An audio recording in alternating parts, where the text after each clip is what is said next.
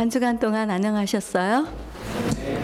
우리 옆에 계신 분께 인사 좀 나눠보세요. 안녕하십니까? 아, 안녕하십니까라는 인사가 얼마나 좋은 인사인지를 하루하루 시간이 가면 갈수록 더 깊이 깨닫는 것 같습니다. 아, 요즘은 발걸음을 옮기고 거리를 지나가고 또 이렇게 다닐 때마다 눈앞에 보여지고 펼쳐지는 것들이 어, 단풍이 아주 아름답게 물들어가고 있다. 하나님께서 봄, 여름, 가을, 겨울을 우리에게 주시고 절기를 따라서 아주 아름다운 풍경들을 보여주시는데 특별히 가을의 풍경은 상당히 우리 마음에 감동을 많이 주는 것 같습니다. 새롭게 변화되어져 가는 이 어, 나무들 산천 초목들을 이 자연의 계시를 통해서 깊이 묵상해 보면서 이 가을에 우리들도 새로운 마음의 변화가 우리 하늘나라를 이루어가는 그 좋은 풍경으로 모두에게 나타나는 어, 존귀한 은혜가 있게 되기를 주님의 이름으로 기원드립니다. 오늘 우리가 읽은 본문인 창세기는 창세기는 1장 1절에서 2절 또 2장까지는 우리 창조의 역사를 기록하고 있습니다. 그리고 3장에는 인간의 타락이 나와 있고 어, 6장에는 노아와 홍수의 심판이 나오고 7장에는 바벨론의 사건이 나오고 12장에는 아브라함을 다시 복의 통로로 부르셔서 어, 구속해 가시는 하나님의 이야기가 50장까지 연결이 되어져 있습니다. 그래서 저는 오늘 이 창세기를 창조의 개념으로 어, 보는 것보다는 구속사적인 개념에서 우리가 함께 이야기를 어, 나누고자 합니다. 오늘 말씀의 시작은 태초에 하나님이 천지를 창조하시니라 땅이 혼돈하고 공허하며 흑암이 깊음 위에 있고 하나님의 영은 수면 위에 운행하시니라 이렇게 기록되어져 있습니다. 그런데 이것을 히브리어 원어 직역을 하게 되면 하나님의 집에서 머리이신 하나님이 그 하늘과 그 땅을 창조했다. 그리고 그 땅은 혼돈과 공허와 흑암으로 있다. 깊은 물의 얼굴 위에서 하나님의 영은 운행하면서 있다. 흐르는 물의 얼굴 위에라고 그렇게 기록이 되어져 있습니다. 그래서 원어에서 보여주는 하나님의 집은 하나님의 나라입니다. 하나님의 집에 우두머리로 계신 하나님께서 하나님 나라를 창조하셨다는 얘기입니다. 그래서 여기에서 말하는 그 하늘은 그 하늘은 하늘나라를 의미하고 그 땅은 하나님께서 창조하신 피조물들이 사는 곳이라는 의미를 가지고 있습니다.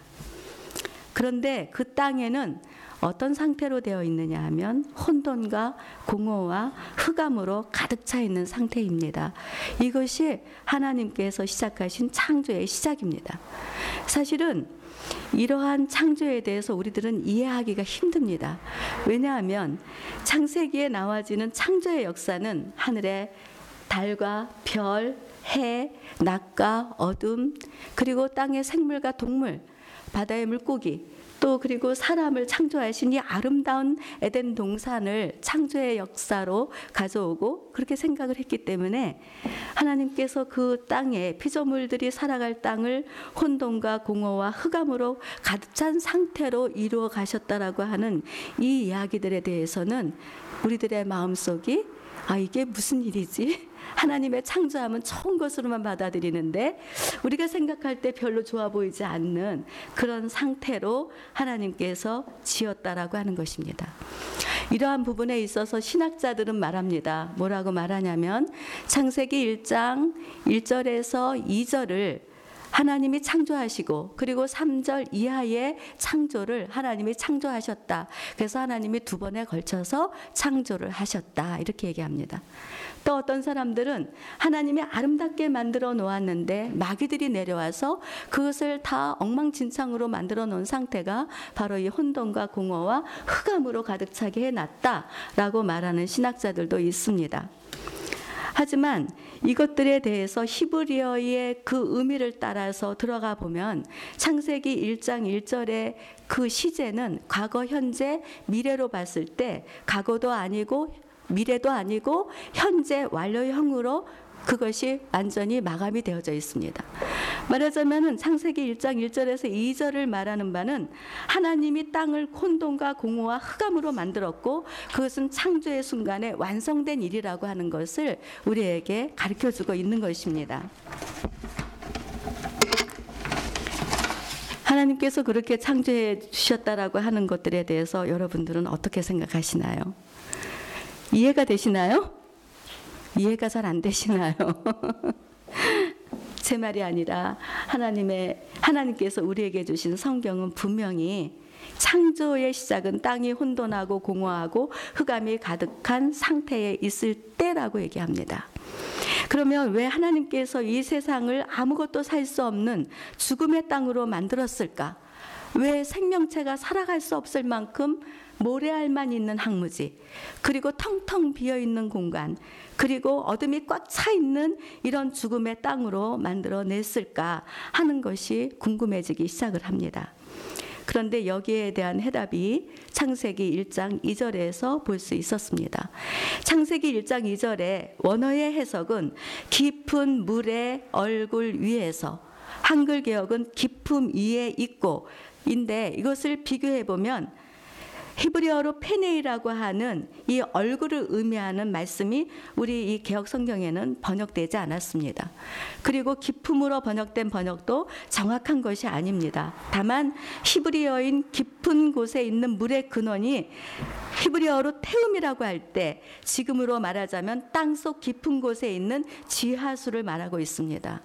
이것을 해석하자면 땅속 깊은 곳에 있는 지하수 얼굴 위에 말하자면은 하나님이 그렇게 운행을 하고 계신다는 그 상태를 얘기하는 것이죠. 그런데 그것만 갖고는 땅을 아무것도 살 수 없는 땅으로 만들었다는 이유를 알 수가 없습니다. 그런데 그 땅, 그 땅 아래 하나님의 영이 수면 위에 운행하시니라 이렇게 말씀합니다. 그래서 수면 위에 번역된 히브리어는 그 흐르는 물의 얼굴 위에 말하자면 물에다가 하나님의 얼굴을 맞대고 하나님의 영이 지금 운행하고 있다.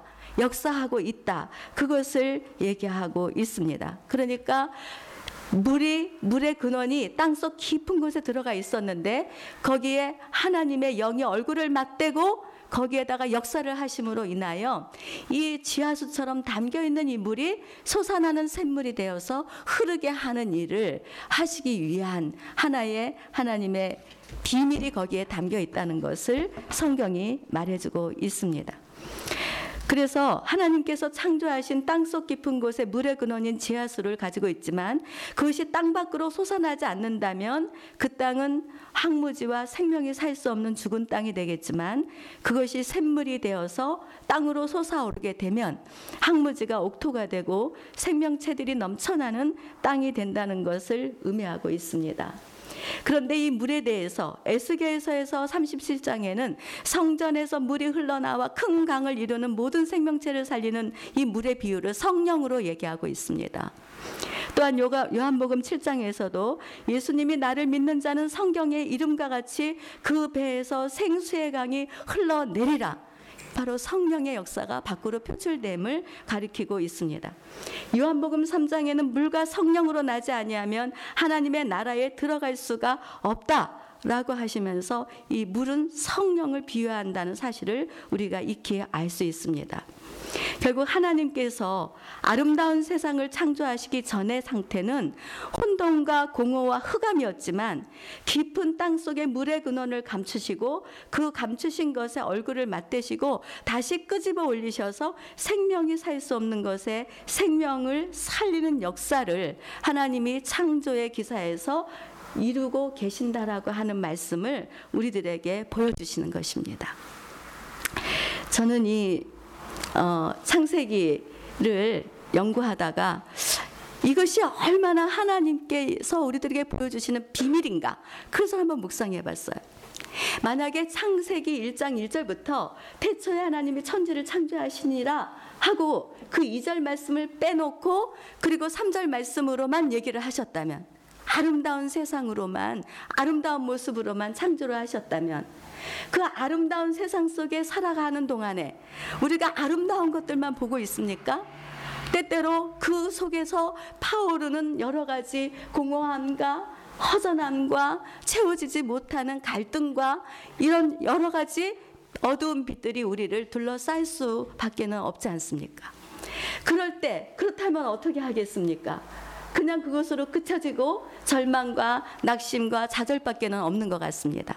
그런데 창조 전에 하나님께서 그와 같이 혼돈과 공허와 어둠을 비춰주시고 그 이후에 하늘의 별과 달을 두르시고 그리고 생물과 동물, 사람을 만들어 놓으셨다라고 하는 이것은 오늘날 우리가 세상을 살아가는 구조 속에서 수많은 절망과 위기와 불안함과 두려움과 어두움과 밤새도록 밤을 뒤척이면서 몹시 외로워하고 괴로워하는 우리들에게 우리가 사는 이 세상 속에서 한 줄기 빛처럼 우리에게 소망을 주는 생명의 메시지인 것을 여러분 믿으시기를 주님의 이름으로 축복합니다. 왜냐하면 그런 상태 속에 하나님의 신, 하나님의 영이 운행하고 계시기 때문이에요. 하나님의 신이 운행하시면 새로운 창조의 역사, 변화의 물결이 임하게 된다는 것을 믿으시기를 바랍니다. 요한복음 3장에 보면 니고데모가 있습니다. 선해드린 공원에 어, 그 아주 자리를 높게 한그 말하자면 공회원인데 그 니고데모가 예수님의 소문을 많이 듣습니다. 예수님의 소문을 많이 들으면서 이상하게 니고데모는 지위적으로도 명예가 있고 건세도 있고 가진 것 모든 것을 다 가졌는데 속에서 뭔가 아직 풀어지지 않는 허전함이 있었습니다. 그리고 혼란이 있었습니다. 어둠도 있었습니다. 누구에게도 말 못하는 고민이 있었습니다. 뭔가 구원을 받고 싶은데 구원의 소명이 보여지지 않는 그때에 예수님께서 지나가시면서 생명의 빛을 막 전하시는 거예요. 그래서 체면을 체면을 생각하니까 낮에는 못 가겠는 거예요. 그래서 밤중에 예수님에게로 갑니다. 그래서 물어봅니다. 예수여, 내가 어떻게 하면 구원을 받을 수 있겠습니까? 그랬더니 예수님이 하시는 말씀이 누구든지 물과 성령으로 거듭나지 아니하고는 하나님의 나라를 볼 수가 없다. 이렇게 말씀하셨습니다. 그러니까 이 니고데모가 그 말의 뜻이 이해가 안 됩니다. 성령으로 내가 다시 새롭게 태어난다는 것이 이게 어떻게 가능합니까? 내가 이 나이에 다시 엄마의 뱃속으로 들어갔다가 다시 나와야 내가 되겠습니까? 그렇게 질문을 합니다. 그때 하나님께서 누구든지 하나님께로부터 난 자마다 다 새롭게 거듭난 것이다. 라고 이렇게 말씀을 해주셨습니다. 그 이후에 니고데모는 어떻게 됐을까요? 니고데모는 처음에 예수님이 하시는 말씀을 이해하지 못해서 엉뚱한 얘기를 했지만 요한복음 9장쯤 가면은 그때는 이 니고데모는 예수님을 변호해주는 아주 담대한 사람으로 기록이 되어져 있습니다. 대제사장과 바리새인들이 예수님을 잡아서 죽일 음모를 꾸미니까 누구도 예수님을 변호하는 사람이 없었습니다. 예수를 따르는 자들은 그 시대에 다 순교하거나 또는 잡혀가거나 하는 위기 상황이기 때문에 편을 드는 사람은 없었지만 이 니고데모는 물과 성령으로 거듭난 이후에 변화된 이후에 담대한 용기가 생겼습니다. 그래서 심판도 하지 않고 어떻게 예수를 처형할 생각을 하느냐고 그 간원들에게 도전해가는 그런 모습을 보여줍니다. 뿐만 아니라 요한복음 17장에 가면은 예수님께서 십자가에서 죽으시고 이 시신이 밑으로 내려왔을 때 제자들은 놀래서 다 도망가고 아무도 없었습니다. 그때 이 니고데모는 유한과 모략을 가지고 예수님의 장례를 준비해 가면서 예수님의 시신을 돌보는 그런 희생하고 섬기는 좋은 모습으로 이렇게 나타나게 된 것입니다. 물과 성령으로 거듭난 사람들에게 있어서 나타나는 것은 무엇입니까? 두려움이 변하여 담대한 용기가 있게 된다는 것을 우리 모두 깨달을 수 있게 되기를 바랍니다.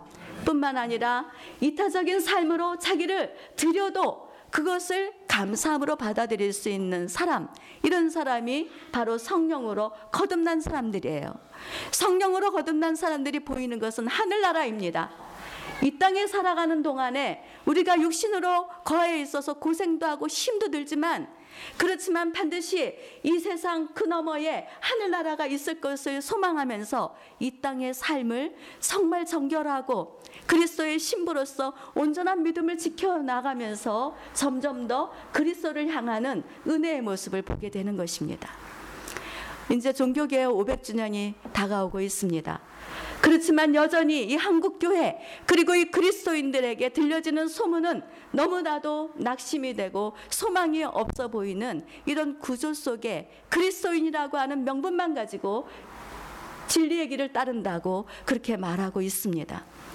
얘기를 들어보면 분명히 진리 속에 있는데 이 사람들의 행동하는 것들은 진리와 정반대를 향해서 가거나 왜곡된 것을 진리라고 말하거나 하는 그 사람들의 열매를 보면은 이거는 정말 성령의 열매가 아닌 사람의 생각밖에는 나타나는 것이 없다라고 하는 것을 우리 아마 모두가 영으로 조금만 깨어 있으면 다 느낄 수 있는 것입니다.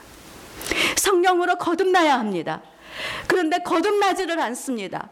예수 믿고 구원받는다. 오직 루터가 말했던 오직 의인은 믿음으로 살리라 라고 한 그 믿음 하나, 은혜의 구원 하나, 여기에 멈춰버려 있습니다. 구원은 자라나야 합니다. 자라나는 여러분이 되시기를 주의 이름으로 축복합니다. 자라나야 합니다. 자라나는 것에 있어서 가장 기초가 무엇입니까? 그것은 바로 우리가 거듭나는 것입니다. 성령이 우리 안에서 나를 새롭게 해 주시는 것입니다. 옛 생각을 버리고 새로운 하나님의 생각으로 우리를 들어오도록 초청해 가시는 그 성령님의 인도하심을 우리가 알고 따라가야 된다는 것입니다. 여러분들에게는 어떤 변화가 있습니까? 내가 예수를 믿고 정말 하늘나라를 누리면서 변화되어져 가는 모습들이 있습니까? 아니면 여전히 변화된 거 하나도 없고 그냥 여전히 그대로 살아가고 있습니까? 만약에 그렇다면 여러분들은 성령으로 아직 거듭나지 않은 것입니다. 하나님의 사람이 아닙니다. 성령이 거하지 않으면 성령이 거하지 않으면 그리스도의 영이 없으면 하나님의 사람이 아니라고 얘기하고 있습니다. 내 말이 아니라 사도 바울이 하는 말입니다. 사도 바울은 예수를 따르는 사람들을 무조건 다 죽였던 사람입니다. 근데 이 사도 바울이 성령을 받고 나서 어떻게 됐습니까? 예수를 믿는 사람들을 쫓아다니면서 오히려 돕고 섬기면서 그렇게 삶을 살아가지 않습니까? 복음을 전파하면서. 근데 그럴 때마다 이 사도 바울의 마음속에도 두 마음이 싸웁니다. 하나는 하나님의 마음의 법을 따라가고 싶은데 이상하게 자꾸 육체의 법을 따라가려고 하는 이게 구조가 안 맞는 이런 삶을 삽니다. 그러니까는 늘 두 마음이 싸우는 거예요. 그러다 보니까 오라 내가 공고한 사람이다. 누가 나를 사망의 몸에서 나를 건져낼 것인가?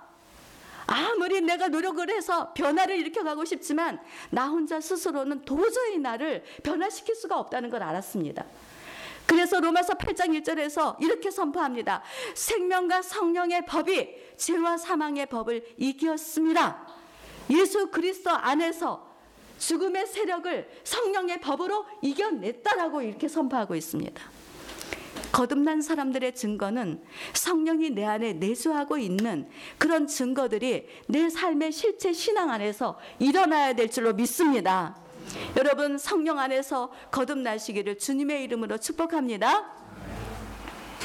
지금 여러분들의 마음속에 혼돈이 있고 공허가 있고 어두운 생각이 있고 밤잠을 설치면서 괴로워지는 그런 공간 시간이 있다면 지금이 바로 여러분의 깊은 심령이 내 심령 깊은 곳에 얼굴을 맞대고 계시는 하나님의 영, 성령이 여러분을 지금 맞닥뜨리고 있다는 사실을 이 진리의 말씀을 통해서 깨닫는 은혜가 있게 되기를 주의 이름으로 축원합니다.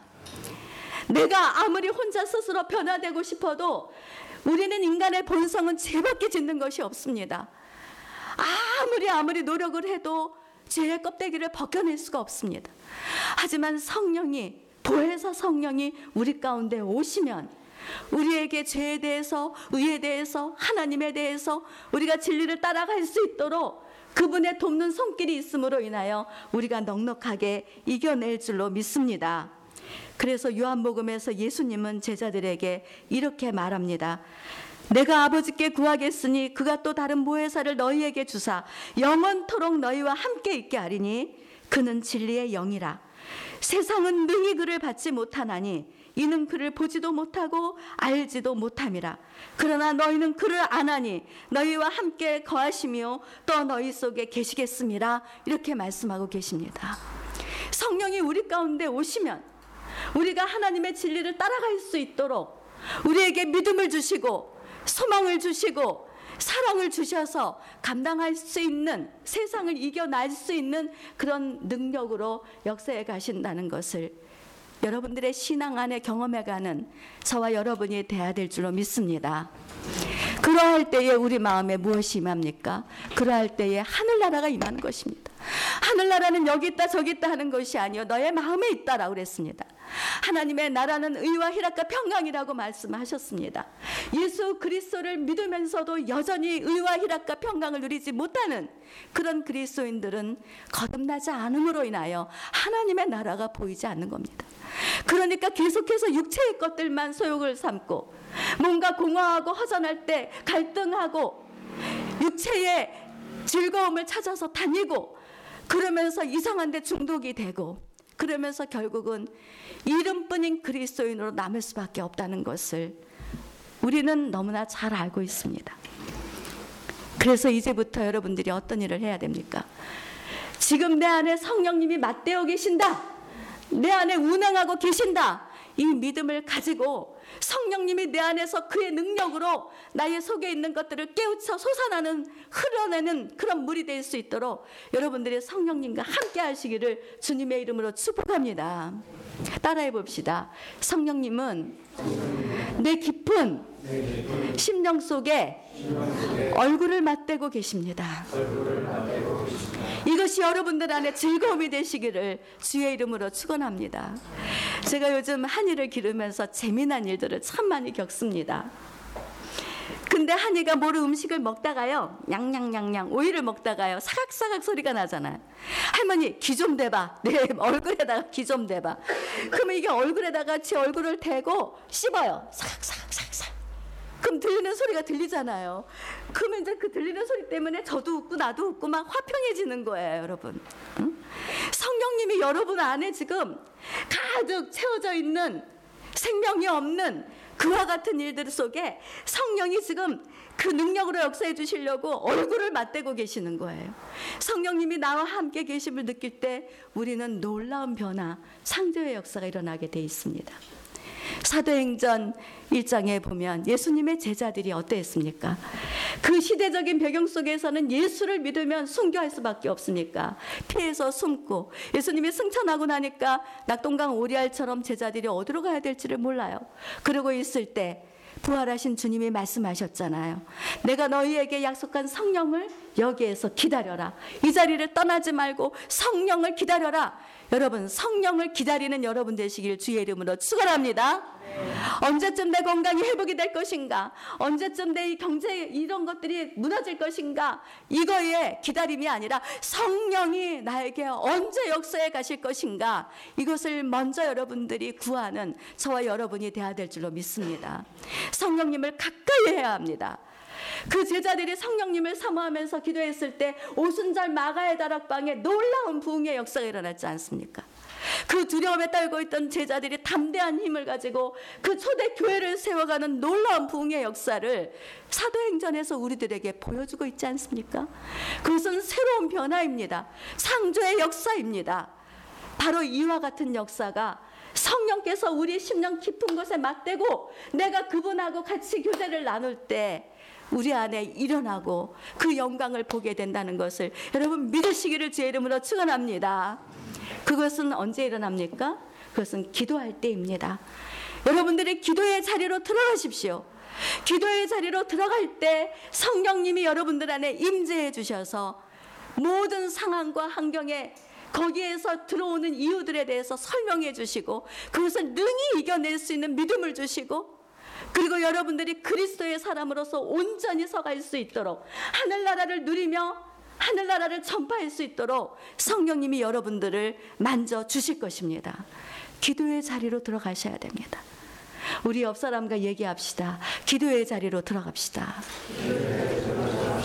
왜 염려만 하고 계십니까? 왜 근심만 하고 있습니까? 왜 좌절하고 있습니까? 우리를 도우시는 보혜사 성령님이 지금 우리의 심장에다가 길을 대고 얼굴을 대고 내가 너를 도와주리라. 참으로 나의 오른손으로 너를 도와주리라. 그렇게 다가오셔서 말씀하시는데 왜 우리가 그 성령님을 외면하고 있느냐 말입니다. 기도하게 되면은 하나님의 성령의 임재를 우리는 느낄 수 있습니다. 먼저 우리 교회는 침묵 기도를 하고 있습니다. 막 소리쳐서 기도하지 않아도 성령이 우리 가운데 들어와 계심을 믿고 조분조분 우리는 얘기할 수 있습니다. 어떻게 얘기할 수 있습니까? 들은 말씀을 생각하면서 그 말씀을 가지고 하나님 전에 들어와 또는 여러분들이 계신 골방으로 들어가 그 안에서 하나님을 부르면서 대화를 나누기 시작을 하는 것입니다. 주님을 바라보면서 이야기를 시작하는 것입니다. 이것은 어떤 시간과 장소를 꼭 교회에 와서 하라고 이렇게 말씀드리지 않아도 여러분들은 얼마든지 골방의 기도를 통해서 성령님과 의지하고 그리고 하나님의 뜻을 이해하고 그 안에서 교제를 나누는 아름다운 은혜를 누릴 수가 있는 것입니다. 그렇기 때문에 여러분들이 그 침묵의 기도 시간에 말씀 묵상을 통해서 하나님과 성령님과 깊은 교제를 나눈다면 여러분 안에 일어나는 모든 일들, 지금 우리가 살고 있는 이 땅에서 일어나는 일들 속에 하나님의 뜻이 무엇을 요구하고 계시는지 소소하게 우리에게 찾아오셔서 다 말씀해 주실 것입니다. 그러므로 우리가 하나님의 속사정을 알게 되는 것은 우리가 기도할 때입니다. 여러분 기도하시기를 주의 이름으로 축원합니다. 기도해야 됩니다. 기도하면 하나님의 뜻을 알게 되고 그 뜻을 따라 순종하고 갈 때에 믿음도 자라나게 되는 것이. 그래서 여러분들이 정말 예수를 만나는 그 구원의 기쁨으로 구원의 감격으로 교회를 섬기고 세상을 섬기고 하늘나라가 하늘에서 이루어진 것 같이 이 땅에서도 이루어지기를 원하는 그 마음의 소원을 하나님께 드리며 영광을 돌리게 되는 줄로 믿습니다. 그러므로 여러분 기도의 자리에 들어가시기를 주님의 이름으로 축복합니다. 우리 한번 이렇게 얘기해 봅시다. 기도의 자리로 들어갑시다. 성령님은 기다리고 계세요. 우리 안에 들어오셔서 이미 맞대고 계시는 그 성령님이 우리가 흘러가는 샘물이 되어서 터져 나갈 수 있도록 지금 기대하고 계세요. 그런데 우리가 기도의 무릎을 꿇지 않는 거예요. 하나님과 교제를 나누지 않는 거예요. 그러다 보니까 늘 어두운 생각만 하고 늘 불안해하고 두려워하고 세상을 감당하지 못하는 그런 사람들로 우리가 좁아져 가고 있다는 것이 얼마나 이것이 안타까운 일인지 모르겠습니다. 그래서 우리가 이제는 우리 안에 얼굴을 맞대고 계신 성령님 안에서 기도하면서 이제 우리들을 통하여 역사하실 하나님의 부르심이 무엇인지 그래서 그 부르심 앞에 순종하면서 하나님의 교회를 아름답게 세워가는 저와 여러분이 되어야 될 줄로 믿습니다. 저는 제 말씀을 드려서 그렇지만 새사랑 교회가 그렇습니다. 이 새사랑 교회가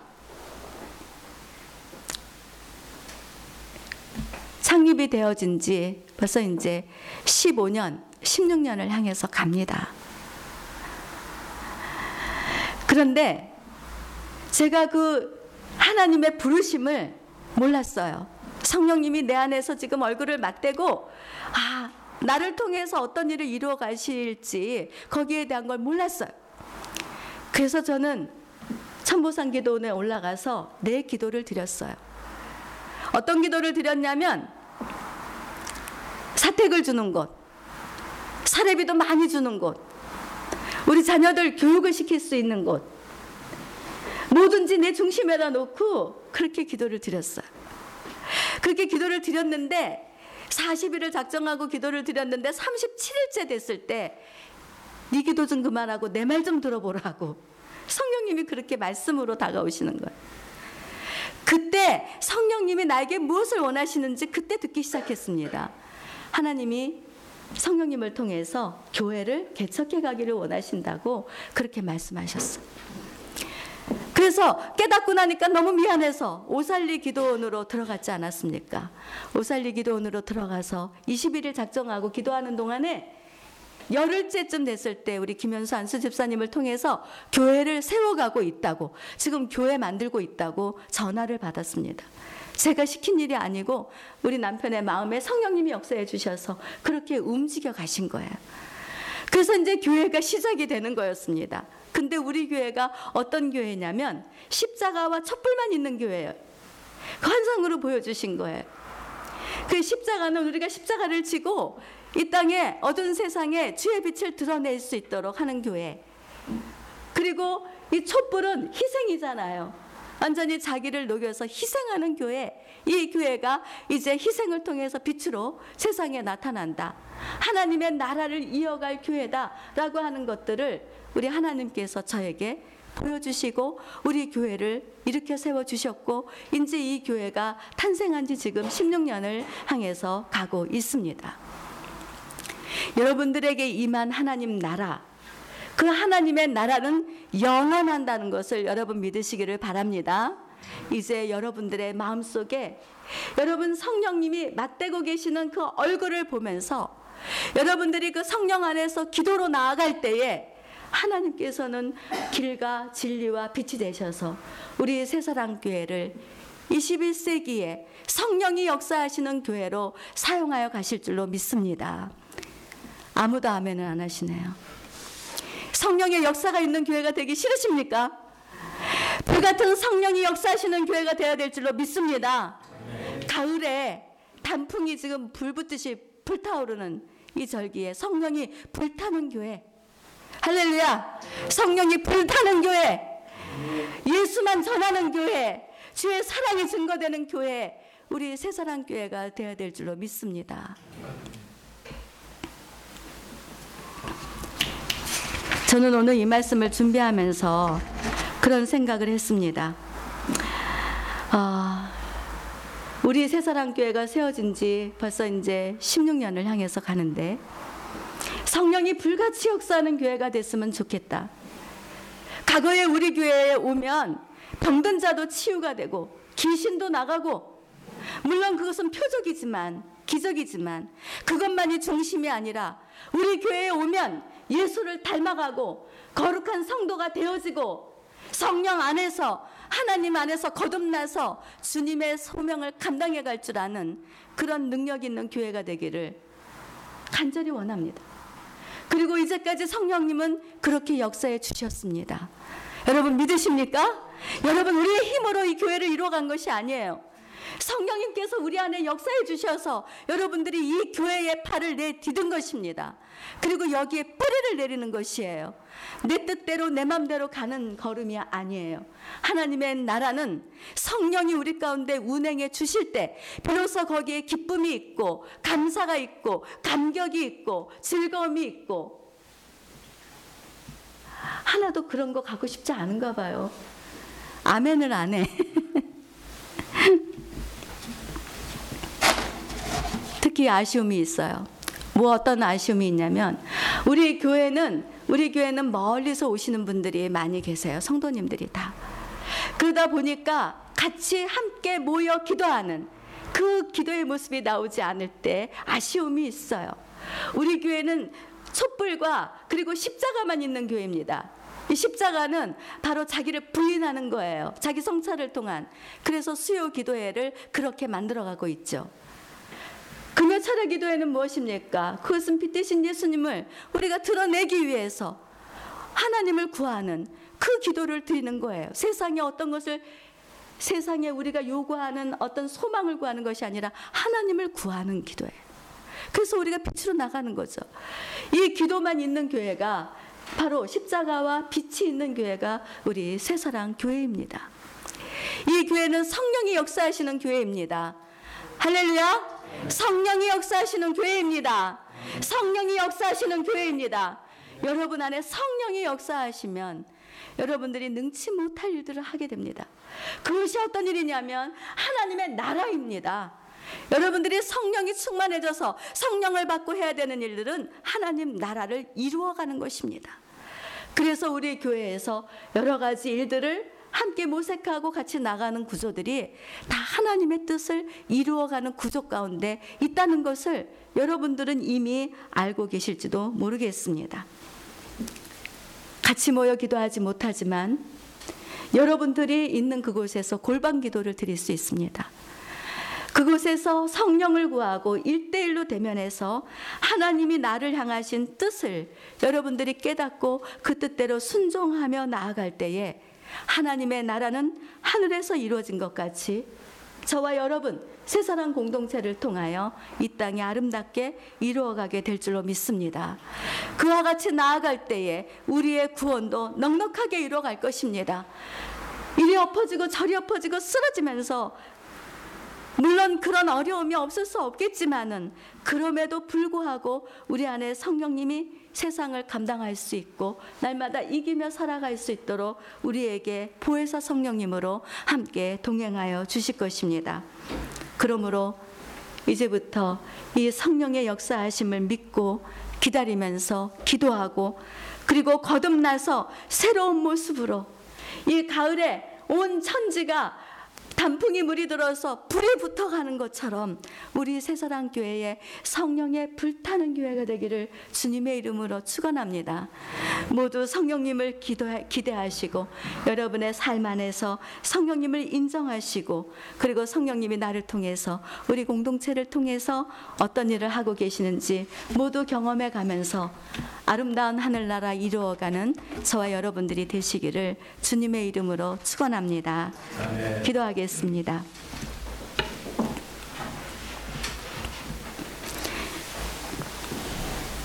하나님 아버지 하나님께서 창조하신 세상을 언제든지 아름다운 풍경으로만 생각을 했습니다. 하늘의 별, 달, 해, 어둠과 낮이라고 하는 빛, 그리고 우리에게 모든 필요를 채워주시는 생물들과 동물들, 그리고 하나님의 형상으로 만들어 주신 우리들의 모습, 이것이 하나님의 창조라고만 생각을 했습니다. 그런데 그와 같은 일들이 일어나기 이전의 상태는 모래알 뿐인 황무지, 그리고 텅텅 비어 있는 공허함, 그리고 어둠부터 하나님이 창조해 내셨다는 것을 이제야 창세기를 통하여 깊이 묵상하게 되었습니다. 하나님 아버지, 이것이 우리들에게 얼마나 큰 사랑과 능력으로 다가와야 하는지요. 아름다운 것들만 추구해가는 우리들에게 아름답지 못한 것들, 우리 속에서 황무지처럼 되어버린 우리들의 속 사람들, 그리고 아직도 뭔가 채워지지 않아서 갈등하고 방황하는 것들, 그리고 생각이 밝은 것이 아니라 늘 어둠 속에 있는 것 같은 것들, 이런 것들이 결국은 하나님께서 우리를 하여금 거듭나게 하시고 새로운 창조의 세계로 우리를 초대해 가시는 하나님의 능력이라는 것을 창세기를 통하여 배우게 되었습니다. 하나님 우리 사랑하는 성도님들의 그 연약함이 결국은 하나님이 다시 빚어주시는 새로운 마음, 새 창조로 우리 앞에 나타나 주실 줄로 믿습니다. 하나님, 우리 모두가 성령이 우리의 심령 깊은 곳에 얼굴을 맞대고 계신다는 이 진리를 외면하지 않도록 은혜를 베풀어 주시옵소서. 힘들고 어려울 때 불평하고 원망할 것이 아니라 오히려 기도 가운데 성령님을 구하고 성령님께서 밝히 보여주시는 그 진리를 따라서 우리가 주님의 길을 걸어갈 수 있는 새사랑 교회가 되도록 은혜를 베풀어 주시옵소서. 오늘도 우리 교회를 통하여 이 세상을 밝혀가시는 주님을 찬양하오며 이 모든 말씀을 우리 주 예수 그리스도의 이름으로 간절히 기도하옵나이다. 아멘.